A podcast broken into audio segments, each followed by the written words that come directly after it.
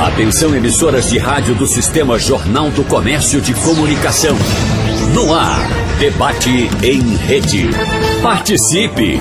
Rádio Jornal na internet. www.radiojornal.com.br O modelo de relacionamento em que o indivíduo tem apenas um parceiro, seja sexual ou romântico, durante toda a sua vida ou por determinados períodos, foi instituído como tradição, até mesmo cultura da nossa sociedade. Mas a monogamia enquanto regra e a própria viabilidade desse tipo de compromisso têm sido cada vez mais questionadas, sobretudo pelas novas gerações. Então, no debate de hoje, vamos conversar com os nossos convidados sobre essas tendências de relações afetivas e bases familiares, observando ainda o que a lei diz a respeito desse assunto. Por isso, nós agradecemos a presença aqui em nossos estúdios do advogado especialista em direito da família e sucessões, João Bosco Albuquerque, mais uma vez com a gente. Bom dia, Wagner. Seja bem-vindo, doutor João Bosco. Bom dia os, os outros debatedores, bom dia os ouvintes da Rádio Jornal. Que honra estar contigo, Wagner. A gente agradece também a presença de Marisa Dantas, que é mestre em psicologia, pesquisadora do Laboratório de Estudos da Sexualidade da Universidade Federal de Pernambuco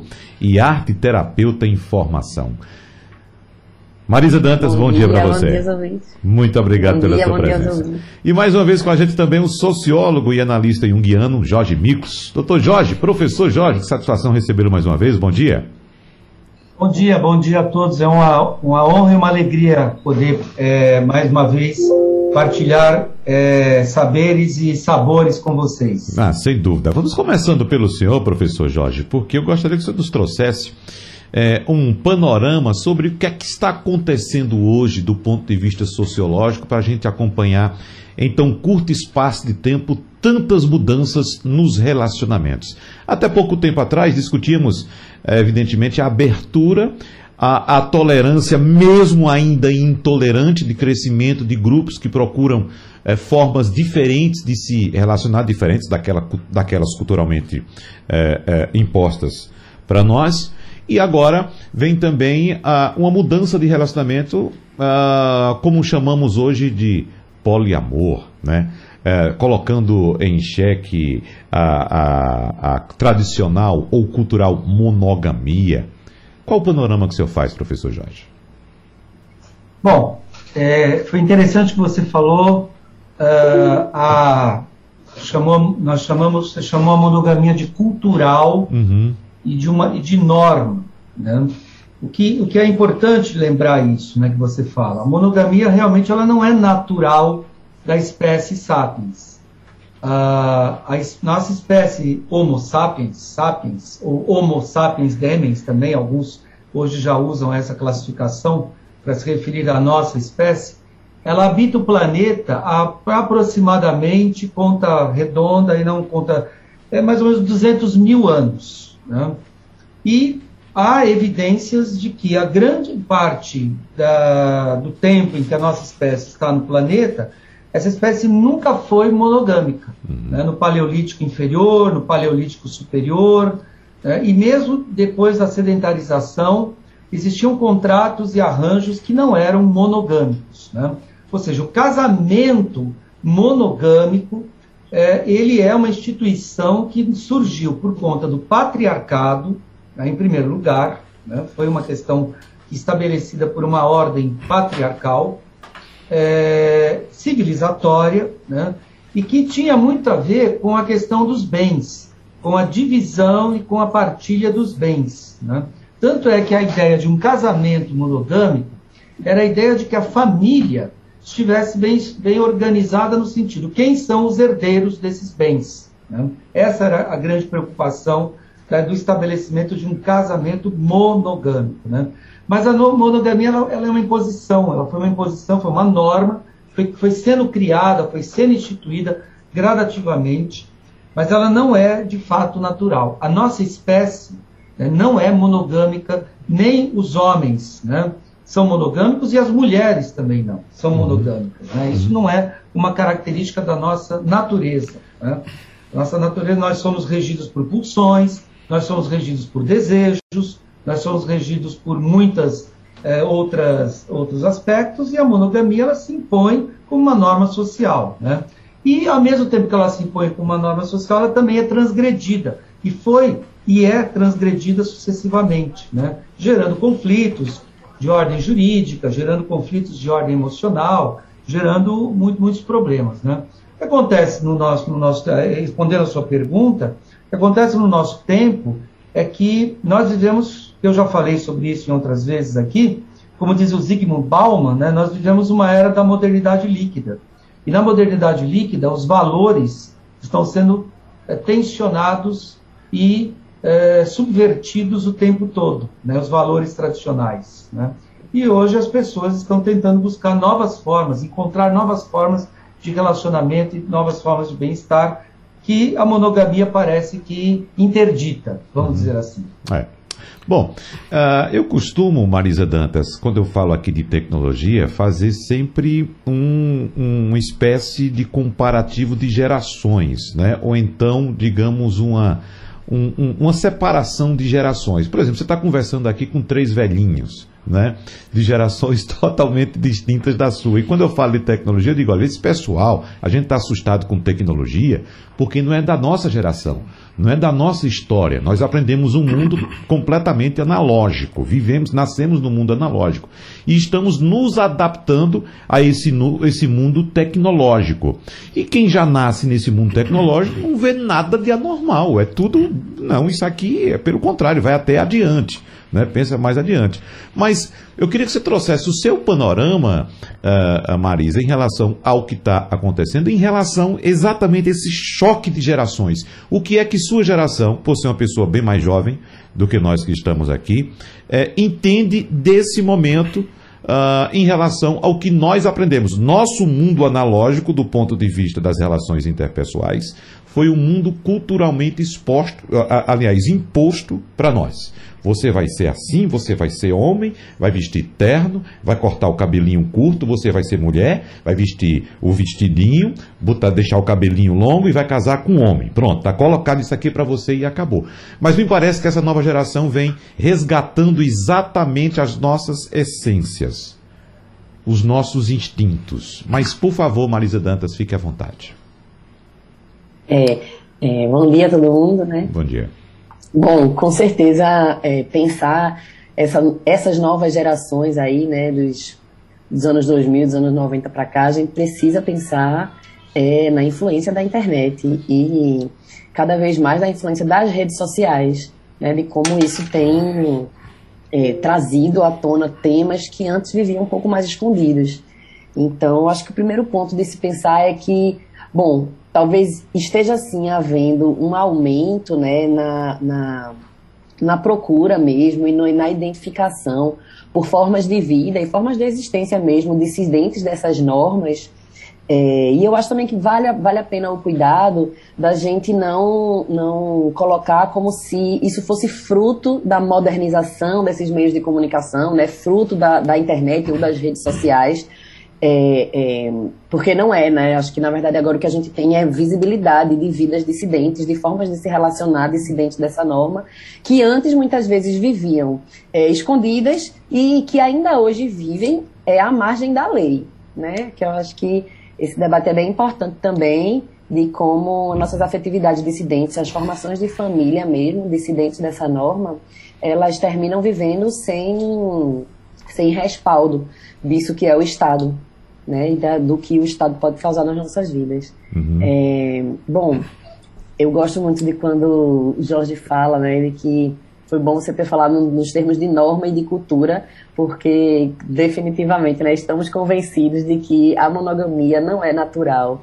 Assim como não é natural o gênero e assim como não é natural a orientação sexual nenhuma é, são sempre construções da nossa subjetividade, né, que vão sendo colocadinhas ali, tijolinho a tijolinho, desde criança, desde o ultrassom, né, em que a gente vê ali é um menino ou é uma menina, e, e aí já começa a imaginar que aquele nenenzinho que está na barriga, às vezes já tem até um vizinho, uma vizinha que vai ser, a gente já está imaginando ali o casalzinho, então é, eu acho que esses momentos eles vão construindo culturalmente essas normas, e é, é muito bom poder ter visibilidade dessas outras formas de contraproduzir, é, de contraproduzir formas de existência mesmo.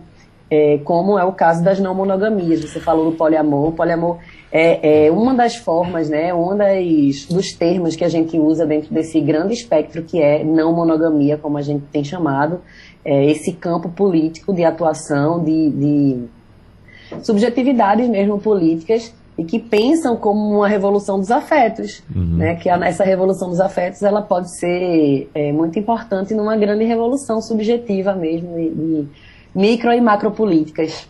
Tá. Só mais uma coisinha, já que a gente estabeleceu um parâmetro aqui com a tecnologia, uh, eu queria saber de você também, Marisa, uh, se este momento, com a possibilidade que nós temos de conhecer o mundo a partir da palma da nossa mão, de discutir assuntos, de conversar com outras pessoas, de, de fugir do analógico do que está escrito ali no papel, mas para a gente poder ir muito além.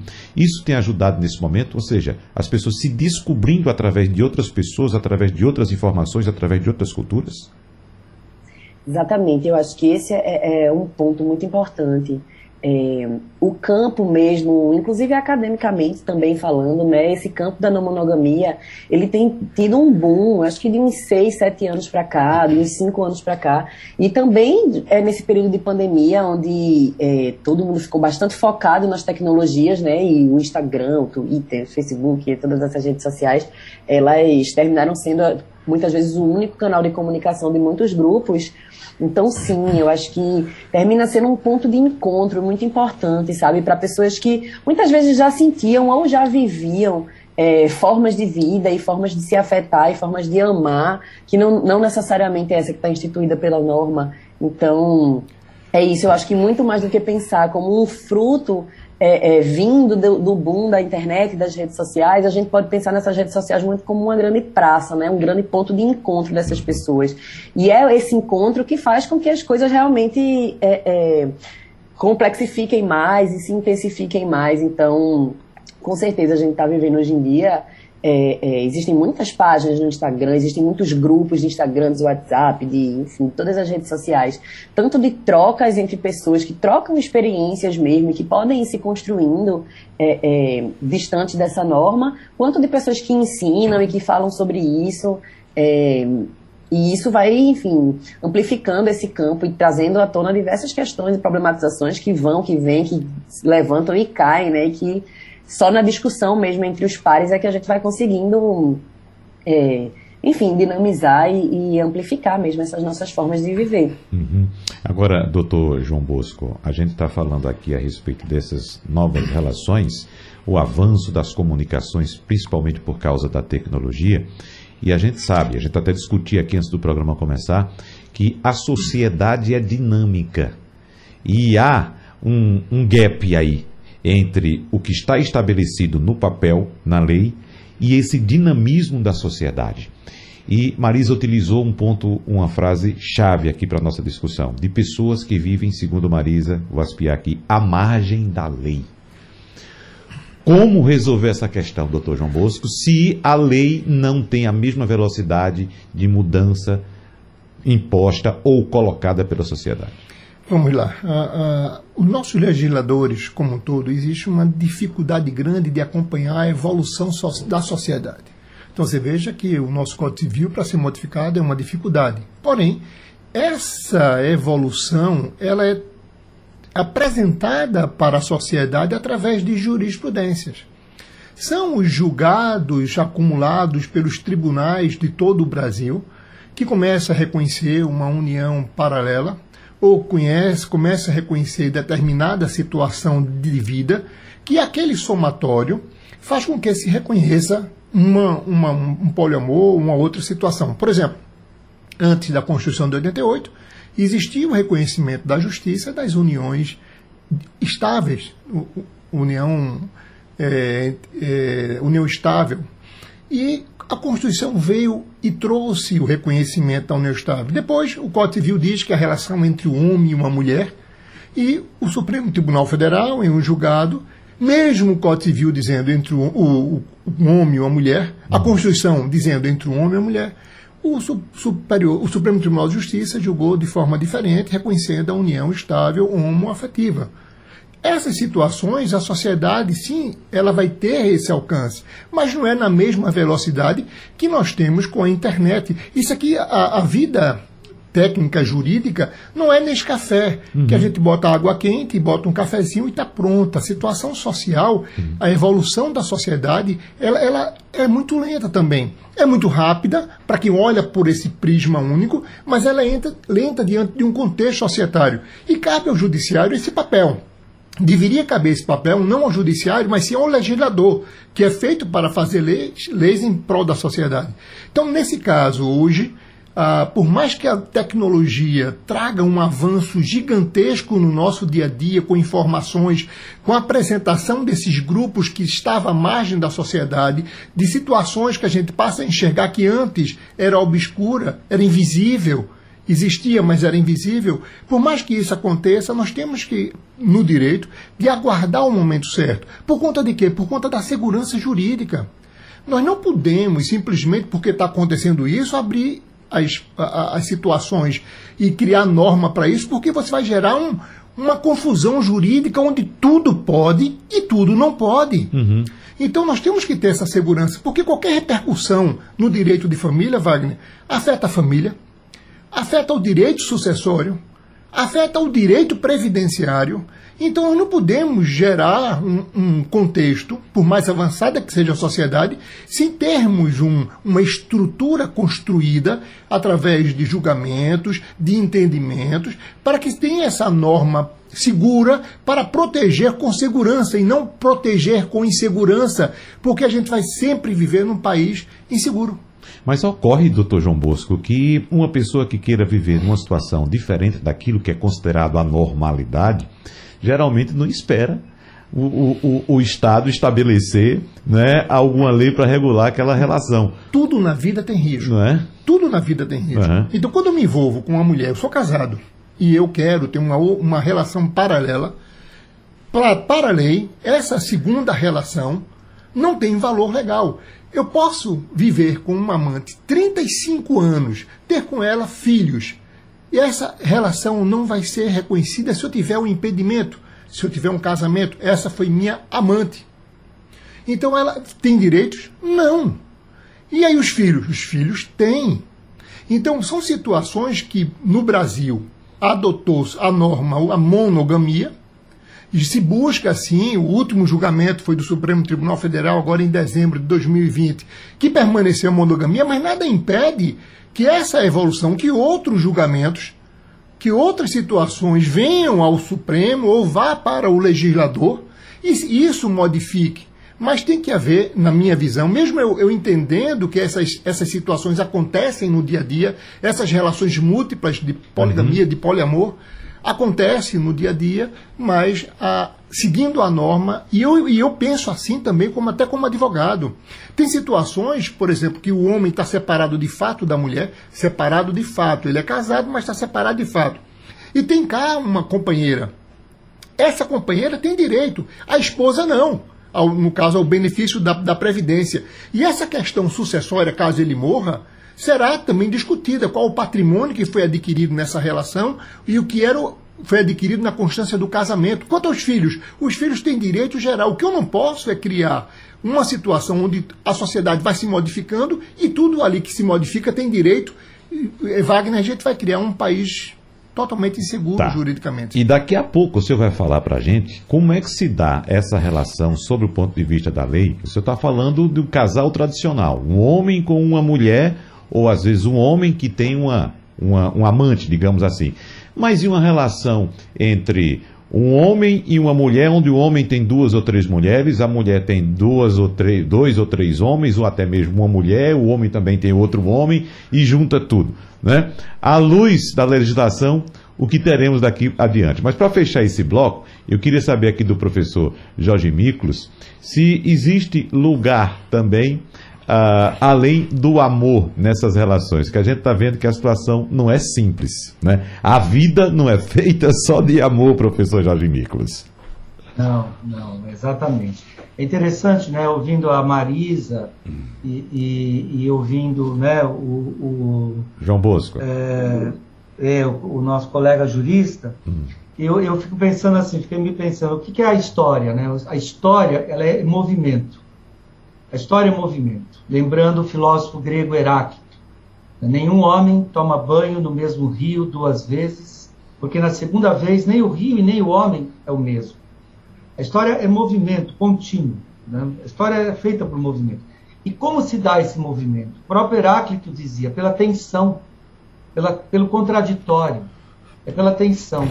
Então existe sempre uma tensão entre aqueles que vão sempre na sociedade defender a tradição, vão se agarrar a uma tradição, porque se sentem, como, como disse o colega, é, mais seguros. A tradição nos dá a sensação de conforto e de segurança. Olha, aqui eu sei como é que funciona, aqui é a tradição. A tradição ela, ela dá essa sensação de segurança, de estabilidade, essa sensação que é necessária, inclusive, psiquicamente para o ser humano. É? Mas existe também, do outro lado, aqueles que defendem a inovação, né? a tradição versus a inovação, o novo. Né? Vamos tentar novas formas, vamos arranjar novas formas. E por que o novo? Por que, que o novo, Wagner? Porque o novo, ele é sempre que nasce a partir de uma percepção e de um sentimento de que essa norma ela está me asfixiando, de que essa norma está é, causando mal, fazendo mal. Né? Imagine o seguinte, né?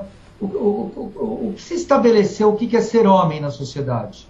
O que, que significa? Que homem não chora, que homem não expressa sentimentos, que homem tem que ser viril, que homem tem que ser forte, que homem tem que dominar a mulher, né?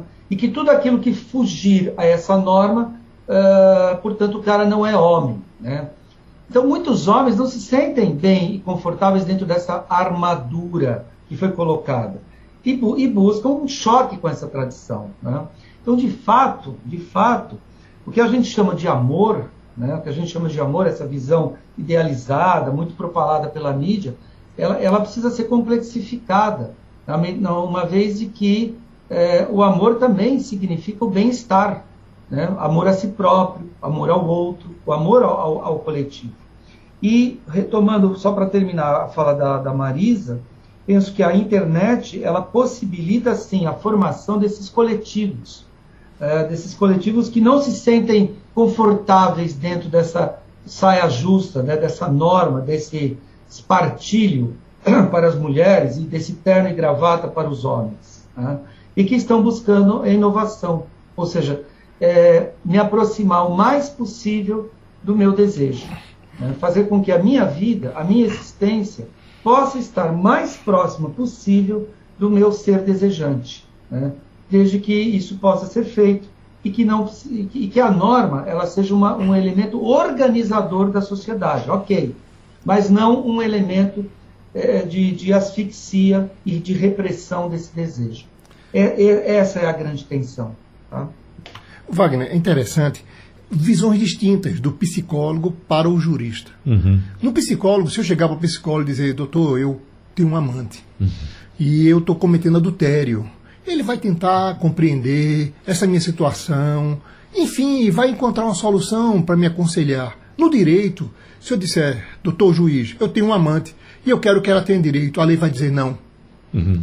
E está entendendo como, como é a diferença do contexto o jurídico? Choque, né? O choque da é, coisa. É. Na psicologia eu tenho uma alternativa, eu vou aconselhar de um jeito ou de outro. No direito segue-se a norma. Se a norma não agrada, vamos modificar a norma. Mas, se eu chegar com um processo, por exemplo, essa questão de afetividade. Eu tenho um, uma empregada que eu tenho, ou uma pessoa que trabalhou comigo, Geraldina, 30 anos. Eu tenho o maior afeto por ela, maior carinho, maior amor. Eu quero deixar já que é por afeto, reconhecimento das relações, uhum. eu quero deixar para ela meu INSS, em benefício dela. E não pode, porque a lei diz, olha, tem que ser familiar, uhum. tem que existir uma relação jurídica para tal. Mesmo então, se eu diga, minha família não me ajudou a construir nada. nada Quem é, me ajudou foi, foi Geraldinho, Geraldina. eu quero deixar para ela. Não, não pode, porque é. tem que existir uma relação jurídica para isso. Então, essa segurança, quando eu me refiro, é uma relação jurídica e não uma relação de segurança, ou de segurança jurídica, não uma, uma segurança econômica, não. Uhum. É porque nós temos que nos preocupar com essas situações de vida e que o direito tem que regular. Se fosse assim, eu daria, por exemplo, Wagner, eu quero que você receba, eu digo que eu que eu sou teu macho, uhum. e eu vou viver contigo no estado, tu vai ficar com minha aposentadoria que eu vou morrer. Uhum. Mas não, não existe nada. Então eu não posso dominar nem comandar só porque eu digo que eu tenho uma relação de afeto. É. Essa é a situação. Só para fechar essa questão de segurança, Marisa, o professor Jorge Micros, quando citou que algumas pessoas buscam nessa imposição da sociedade um conforto e uma segurança, e eu imaginei pessoas de fato que já estão estabelecidas na sociedade elas têm esse receio de buscar um novo, de dar um passo adiante. Mas a aventura é, é, é inerente e é mais fácil também para as pessoas mais jovens, ou seja, o jovem hoje, nesse campo fértil que tem, ele, ele encontra segurança para dar seus passos de acordo com o, o, o que manda a sua consciência, Marisa? Não, acho que não. É, eu acho que, a respeito do que ele estava falando agora, é, eu concordo bastante com essa ideia de que ah, muitas vezes o direito segue a norma, né? E aí eu acho que o que vale a pena a gente complexificar nisso aí é a quem o direito serve, né? A quem o Estado, como ele existe dessa forma, respeitando a monogamia, e não só a monogamia, porque, enfim, a gente tem é, é, a heterossexualidade também enquanto norma, a cisnormatividade também enquanto normativa sexual, entre várias outras. É, é, a gente precisa pensar um pouco a quem, a quem serve esse combo de normas que terminam recaindo sobre o nosso corpo, né? E como termina sendo mais fácil para as pessoas que habitam todos os lugares de privilégio dentro dessas normas, que são as que inventam os privilégios e as subalternidades, como termina sendo mais fácil aceitar e manter a tradição e o Estado e manter as coisas funcionando da forma como elas funcionam hoje em dia, né? É, é, me incomoda um pouco quando a gente fala sobre novas formas de se relacionar e etc, porque as nossas principais referências, e aí também referências bibliográficas, né, é, é, referências acadêmicas e referências artísticas também, sobre formas dissidentes de se relacionar e de, de, amar, não são pessoas jovens como eu, não. Elas são pessoas que têm seus 60, 70 anos, né? É, é, existem relações abertas, existem não monogamias, existe poliamor, existem várias outras formas de relacionamento, inclusive de parentalidade também é, é, há muito tempo, né? E essas pessoas elas estão aí e no, as histórias delas é, é, também são registradas há muito tempo, tanto no Brasil quanto em outros países. Então, o que eu acho que é, é necessário pensar é quem a gente escolhe deixar à margem, quem a gente escolhe deixar por fora, quando a gente mantém as coisas do jeito que elas são, quando essas normas elas são valorizadas e não são, é, é, enfim, chamadas a serem modificadas, né? Uhum. E aí eu acho que vale a pena a gente pensar também que a monogamia, ela não existe solta dentro do universo, né? Não foi um dia alguém chegou e ah, talvez a gente vai se relacionar com uma pessoa só e a gente vai se relacionar por amor e por dinheiro dessa forma. É, a monogamia, ela existe dentro de um combo de outras normatividades que, que dizem respeito à construção da sociedade como a gente vê hoje. Né? O professor estava falando sobre o patriarcado, eu, eu prefiro trazer em termos de sistema de gênero, né?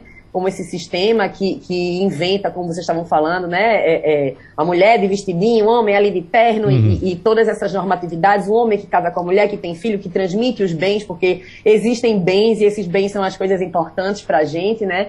Então, assim, tudo isso respeitando a esse Estado a essa legislação e a essa arquitetura social que a gente vive, é, é, isso não existe a troco de nada, isso existe para manter o, o lugar de privilégio de algumas pessoas em nome de outras.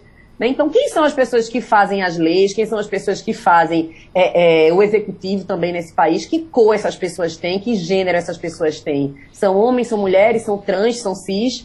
São é, é pessoas da área urbana, da zona rural? A gente sabe quem são essas pessoas, qual o retrato dessas pessoas em sua maioria, né?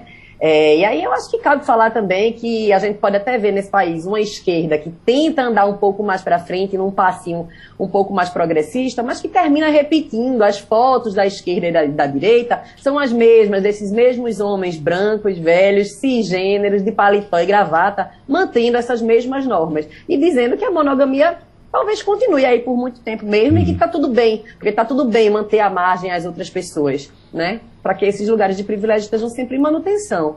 Eu acho que vale muito a pena a gente pensar assim, inserir a monogamia dentro desses outros sistemas que regem as nossas vidas aí. E, e, e, enfim, entender que é uma escolha mesmo, é uma escolha do Estado e é uma escolha da gente, às vezes, pessoalmente também, se manter nessa, nesse caminho. Nós temos muitas nuances, muitos pontos importantes a tratar.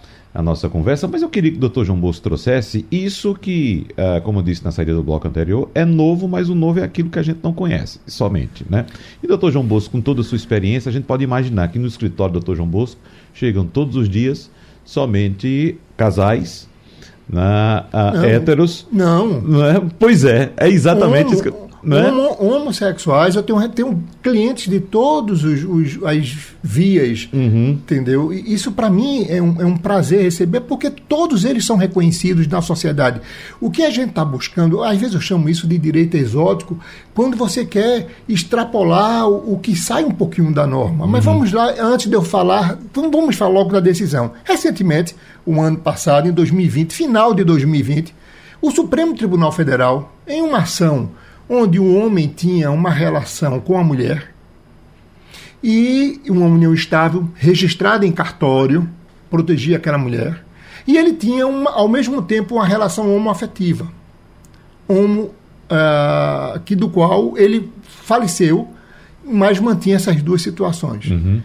ele o, o, companheiro pediu reconhecimento e foi negado houve toda uma, uma, uma discussão porque ele queria receber o benefício da previdência do falecido. Certo. E foi pro o amante. O, am, o, o, amante. O amante do marido. Do marido. Uhum. E isso foi bater no Supremo Tribunal Federal. Chegando no Supremo, o relator Alexandre de Moraes. Ele entendeu, no voto maravilhoso do ministro Alexandre de Moraes, que não há condição nenhuma de você reconhecer outra relação a não ser a monogamia no Brasil. E esse voto foi seguido por Dias Toffoli, por Ricardo Lewandowski. Ganhou-se no Supremo Tribunal Federal num, em uma ação de repercussão geral. Eu vou mais além. Essa ação é de repercussão geral. Bate com cabeça, é prego batido, cabeça virada. Onde ficou estabelecida a monogamia, não reconhecendo essa outra relação, protegendo uhum. o casamento. Mas por que isso, Wagner? Eu vou dar um exemplo a você que a gente tem que analisar no contexto muito mais amplo. Uma, uma, senhora humilde. Isso afeta muito as, as, pessoas mais pobres, por incrível que pareça. O, o, rico tem sempre, ou quem tem da classe média, tem sempre um, um joguinho e resolve essas situações. Uma mulher muito humilde, o, marido dela é pedreiro. Ela é uma senhora já com seus 50, 60 anos de idade, não trabalha, sempre cuidou da casa, com filhos, e de repente esse homem tem uma namoradinha, 5 anos, uma menina de 18, 20 anos, 30 anos, não importa a idade. Está 5 anos com essa moça. E de repente esse homem morre Aí essa moça vai reivindicar para ela a pensão que aquela senhora que está doente, que era a esposa, e ela vai querer tomar a pensão dessa moça, dessa senhora, uhum. só porque ela estava com ele ao mesmo tempo, ou vai querer dividir isso. Aí o cara tem mais duas outras namoradas e vai querer dividir, cada uma namorada vai pegar um taquinho e aquela senhora vai ficar sem remédio, sem isso e aquilo. Então, nós temos que ter uma proteção. Então, não é simplesmente eu trazer o que é novo e aplicar sem me preocupar com a sociedade como um todo.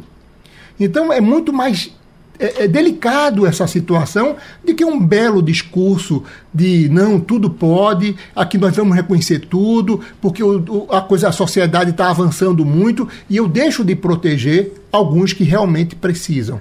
Então, tem filhos deficientes, esse filho não vai receber porque a companheira vai dividir com a companheira. Tem, então, tem N situações, tem um patrimônio Sim, o patrimônio, claro, porque aquela mulher casada com um homem foi que trabalhava antes, recebeu uma FGTS e comprou uma casinha, botou o nome dele porque era o marido. E de repente essa moça de 20 anos vai tomar a casinha da senhora porque dizendo: olha, eu também tenho direito a essa casa. Então, temos que ter o cuidado. É simplesmente sair uhum. é, é, é, é, reconhecendo todas e qualquer relações do poliamor. Sim, existe o poliamor. Existe a poligamia. A poligamia é um homem com muitas mulheres. O homem é que domina. Sim. E o poliamor, é, o homem e a mulher têm o mesmo patamar de poder. Já chegou algum caso de poliamor sim, no seu escritório? Já chegou sim caso no nosso escritório de uhum. poliamor, mas foi muito claro, porque ele tinha antes uma relação com a mulher e que ele se separou dela, a mulher dele se separou dela. E logo depois da separação, uma semana depois, ele voltou para a mulher, mas dizendo: Olha, eu já tinha fulana, você não consegue permitir que, uhum. que essa situação continue. Ponderar, aceitar Ponderar. a situação. E sim, tá. passaram a viver juntos, mas estava uhum. querendo, porque o poliamor, como é que eu vou continuar vivendo numa relação que eu não quero mais? E tem que acabar essa relação, porque na união estável, eu não peço a separação, ela se dissolve. Mas no casamento eu tenho que ou haver a separação ou o divórcio. E nesse caso específico, Wagner, a esposa queria sair da relação. E o patrimônio que tinha se adquirido era dela. E ela reivindicou, porque o dinheiro que ele comprou um carro depois foi com o dinheiro dela, da mulher. Então ela reivindicou essa separação do marido, a outra queria reivindicar também direito sobre esse, esse outro bem e não teve. Por que não teve? Porque a lei brasileira protege o casamento, protege a monogamia. A lei não proíbe que você viva três, quatro. Alguns cartórios em São Paulo até reconheceu a relação poliafetiva. Fez escritura. Mas o outro problema é como ele vai operacionalizar isso depois em uma separação, depois de uma morte, como isso vai ficar. Professor Jorge Miklos, veja que a vida não é nada fácil, professor Jorge. Eu tenho uma, eu tenho uma filha advogada, doutor João Bosco. Minha filha é advogada e ela trabalha na Defensoria Pública, aqui em São Paulo. Certo. É, na, na, na vara civil, né? E um dia ela chegou em casa, ela é jovem, né? E ela falou assim: é, pai, negócio é o seguinte, o amor não é suficiente. Respondendo um pouco a sua questão, Wagner, é anterior, né? Uhum. É, o amor não é suficiente.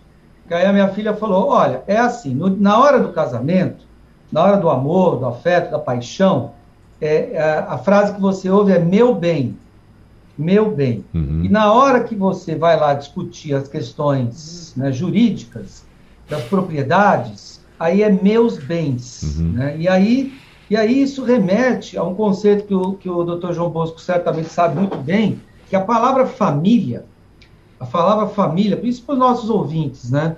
Ela, ela significa famílios do latim.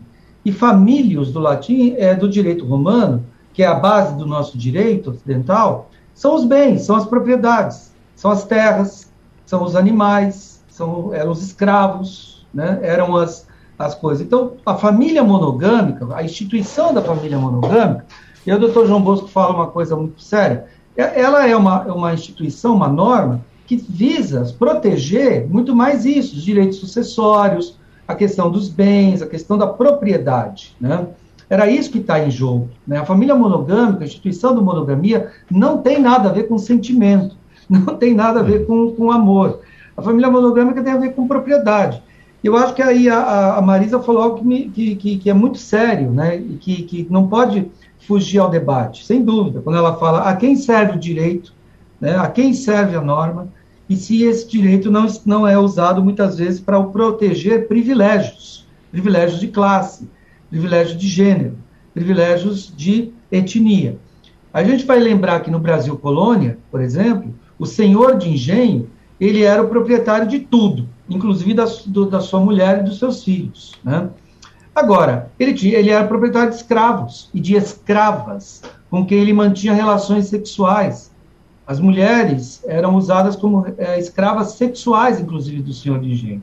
E muitas vezes, como não existiam métodos contraceptivos é, nos séculos XVI, XVII, XVIII, XIX, essas mulheres é, ficavam grávidas e tinham filhos.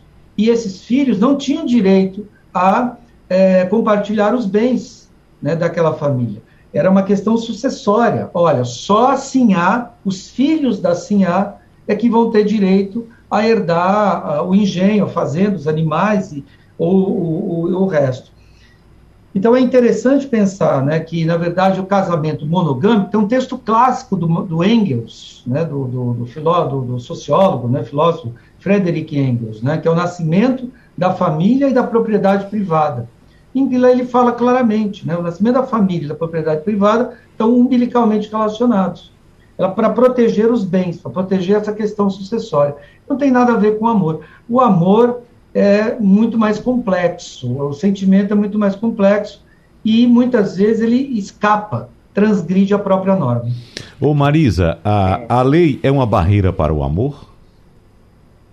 Eu acho que a lei é uma barreira para o amor, sim. Eu acho uhum. que muitas outras coisas são. Eu acho que, inclusive, o próprio conceito de amor, ele pode ser problematizado, questionado, né? Que amor é esse que a gente aprendeu? O que é que a gente chama de amor? Porque eu acho também que dentro desse, desse conceito romântico, heteromonogâmico, né, de amor, é, tem muito abuso escondido, né? Tem muito é, a beleza do ciúme, mas o ciúme é um abuso. a gente tem muita violência, né? Muita violência contra as mulheres, muita violência contra as pessoas trans, e vai passando ali debaixo do tapetinho do que a gente chama de amor, né? Principalmente quando o que a gente chama de amor vem casadinho, como o casamento monogâmico mesmo. E acho que esses questionamentos, né, que, que o é, Jorge estava fazendo agora, eles são bem importantes, assim, e, e os exemplos, né? Porque eu acho que quando a gente fala sobre essas coisas, e aí fala também sobre transmissão de bens, porque assim, a transmissão de bens, isso também é, um, é, um, é uma problemática para quem vive relações fora da normativa monogâmica, porque as pessoas constroem mesmo coisas e compram casas e têm filhos, e muitas vezes os filhos não são criados por um homem e uma mulher só. Muitas vezes os filhos são criados por três pessoas que se relacionam, por quatro pessoas que se relacionam, e assim, é, é não esquecer o efeito produtor da sociedade dessas legislações, né, das leis de como elas existem, mas a observar também que a lei ela fica ultrapassada, ela já deixa de dar cobertura a pessoas que já existem, a relações que já existem há muito tempo. Existem pessoas agora, não são pessoas que vão existir daqui para frente hipoteticamente, né? São pessoas que estão agora existindo e tendo esse tipo de problema. Eu acho que é muito fácil às vezes a gente exemplificar pensando é, é, e aí também já fazendo é, é afirmações que diminuem certas pessoas e certas relações, né? Mas colocando que uma possível senhorinha que construiu a vida com um homem vai ficar sem seu dinheiro do remédio porque ele achou uma, uma mulher mais nova. E aí, assim, é, é, já colocando dessa forma, parece que essa mulher mais nova e essa outra relação ela é menos importante, ela tem menos valor do que uma outra, porque a outra talvez tenha começado diante de uma regra monogâmica, né? Então aí assim, eu já vejo que essa regra monogâmica ela também serve para colocar algumas pessoas e algumas relações num patamar e outros em outros de inferioridade. O que eu acho que é importante nesse caso é a gente pensar que dentro dessa mesma norma que institui a monogamia, que institui a heterossexualidade, é, as pessoas que valem menos não são, uma, em sua maioria, as pessoas é, é, essas pessoas cisgêneras brancas que construíram um casamento monogâmicozinho lá. Quem geralmente fica sem é a travesti, com quem um homem de, hétero de fachada na sociedade tem um caso, né? Quem fica sem a pensão é o filho da novinha da favela, da mulher, das mulheres pretas. Não é a pessoa que é casada monogâmica que entrou de véu e grinalda. Né? Não é ela que fica sem a sua pensão porque uma pessoa mais nova ou uma pessoa assim, assado, entrou né, é, é, é, na vida afetiva dessa, dessa marido, né, no caso, como a gente está falando. É, quem vale menos nessa sociedade não é essa pessoa, não é essa relação, a gente sabe disso. E eu acho que para a gente também não cair em exemplos que são fáceis de fazer, porque eles vão é, é, ter um apelo afetivo na gente, mas que eles na, talvez nem coadunem com a realidade. E aí eu acho também que, que é isso, né? A gente pode, inclusive, sair um pouquinho dessa lógica heteronormativa, que é uma fachada, é uma mentira, essas coisas não são. É, é, elas estão escritas na pedra aí, mas essa pedra ela ruia todo dia, todo instante, basta a gente botar o nosso olho na rua, né? E a gente vê que, que a realidade não é assim. É, e aí eu acho que é isso que, que o professor Jorge também me pega muito, que é a gente pensar é, realmente, o casamento ele é, é, uma instituição sobre dinheiro, não é sobre afeto, não é sobre amor né? É, e ele vem exatamente desse lugar de proteger o patrimônio. E aí, bem, bem, eu acho bem contundente essa imagem de um senhor de engenho que estupra suas escravas para poder é, é, continuar tendo mais escravos a cada tempo. Então, assim, se esse sistema monogâmico ele surgiu para instituir essa, essa forma de vida e esse sistema econômico e também afetivo nesse caso, eu particularmente fico muito orgulhosa de recusar esse sistema dentro do, da minha rede de afetos e, e sempre me afetar por pessoas e por relações que também se recusam a viver isso, porque é complicado, né? Não são coisas que a gente tem que estar tá se orgulhando de querer que continue, não. Tá. E de certa forma, assim, eu acho que o discurso é o mesmo, né? O homem que, que é casado com a, com a, com a sinhazinha e estupra as escravas é o mesmo homem que hoje em dia se nega a, a, assumir a relação com a, mulher, com a mulher trans, é o mesmo homem que tem um casamento dentro de, um, de uma estrutura onde ele vive ali com seu trabalho, com filho, não sei o que, não sei o que lá, e, e se recusa a assumir uma mulher preta, né? Então, assim, é a mesma coisa, é a mesma pessoa. E são com essas pessoas que eu não tenho interesse de me relacionar.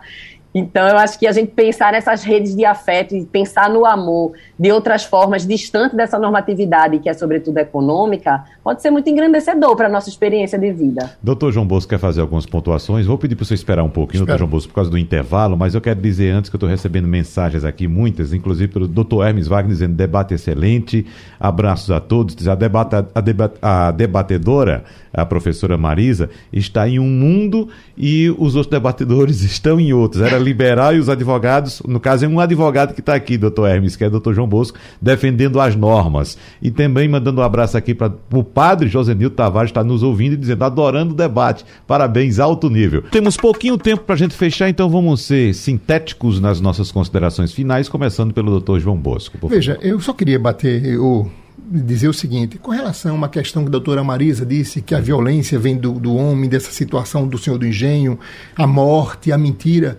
Eu digo isso é defeito do ser humano. Deus errou quando fez o homem, uhum. que ele correu para fazer os dez mandamentos. Lá no tempo de Cristo, quando ele fundou o mundo, não matar. O homem já matava. Não roubar. O homem já roubava. Não mentir. O homem já mentia. Uhum. Não desejar a mulher do próximo. Pode, o próximo pode ser eu, pode ser você. Então é uma situação do ser humano em si.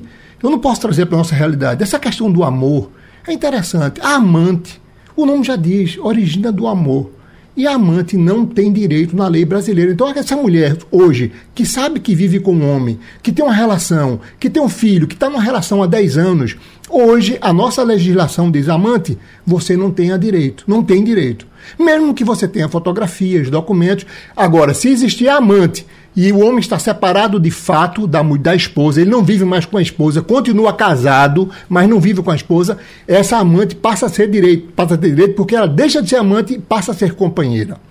Então, essas relações entre pessoas, eu entendo que a doutora. A, a, professora Marisa. A professora Marisa busca de todo jeito, apresentar à sociedade um contexto onde tudo pode. Mas, doutora Marisa, não é uhum. é assim. Uhum. Nós temos que ter normas e respeitar a norma. O casamento é o casamento, a monogamia é a monogamia. O homem homossexual que vive com outro homossexual, o homem negro homossexual que vive com outro homossexual negro, pobre, ele se apaixona por outro homossexual e vai deixar aquele que ele está com ele há 20, 30 anos na rua, na amargura, na míngua. Isso é uma questão humana e uma questão de respeito. Não é somente proteger o patrimônio, que muitas vezes não se tem o patrimônio, mas é proteger a dignidade, proteger a previdência que esse homem negro, que era homossexual, que viveu, que cuidou, que fez tudo por, pelo par, de repente ele é abandonado pelo outro e ele não tem uma aposentadoria e na morte desse ele vai receber a pensão por morte. Então é uma questão de vida e de sociedade. Então eu respeito sim a monogamia, eu entendo que a questão jurídica está muito bem definida, se modificar muito bem. Hoje, é, a, a, nossa jurisprudência, os nossos ministros do Supremo Tribunal já definiu essa questão.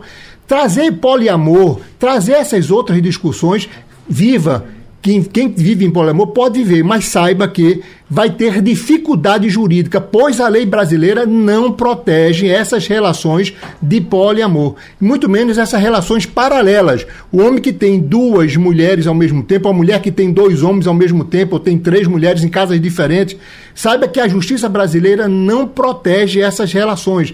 Então você vai viver um contexto sim de extremo risco, Wagner. A professora Marisa, para a senhora encerrar. Um minutinho para a senhora. Mesmo. Um minutinho. Contexto de extremo risco que a gente vive mesmo. Uhum. E eu acho que é para isso que a gente é, luta mesmo, né? Para que a gente possa sair desse risco, não só desse, mas de vários outros riscos legais, sociais e de violência mesmo que a gente passa. É, a, a, o, o, nome amante já diz mesmo, e eu acho que é do mesmo lugar que se inventa a palavra amante que se inventam todas essas normas que prendem tanto as nossas subjetividades, as nossas afetividades e o nosso prazer mesmo. É, é já que, o, que o, o professor falou direto para mim, eu respondo direto para ele, assim, né? O mundo que as suas palavras constroem não é o mundo que eu habito. Nós somos muitos, nós estamos juntos, estamos aqui vivendo de outras formas, ainda que pessoas como você não acreditem na nossa existência ou possam até fazer de tudo para que elas não existam ou que existam à margem. É, quem está com a gente, está com a gente, né? E a gente vai destruindo tijolinho por tijolinho do que construiu e, e funda essa violência nos nossos corpos. Uhum. Professor... Quero muita liberdade, desejo muita liberdade de existir mesmo, para uhum. todos vocês e para todos os nossos ouvintes. Professor e... Jorge, Jorge Miklos, por favor, para a gente encerrando suas considerações finais. Tá ouvindo, professor? Hum, acho que está com um problema de conexão. Que pena, que pena. Já fez um sinalzinho aqui que não, não, não, não conseguiu conectar o áudio. Não consegue nos escutar, né, professor Jorge Miklos? Que pena, que pena. Então, vamos lá. Chegamos ao nosso horário. É, nós queremos agradecer aqui a presença em nosso debate, claro, do professor Jorge Micros, que é sempre muito atencioso conosco aqui. Ele é sociólogo e analista junguiano. Há também mestre em psicologia, pesquisadora do Laboratório de Estudos da Sexualidade da Universidade Federal de Pernambuco e arte terapeuta em formação, Marisa Dantas. E o advogado especialista em direito da família e sucessões, João Bosco Albuquerque. Muito obrigado pela participação de todos aqui em nosso debate. Abraço abraços e você que nos acompanha, lembra, o debate é repetido amanhã. Tchau, tchau. Sugestão ou comentário sobre o programa que você acaba de ouvir, envie para o nosso WhatsApp 99147 8520.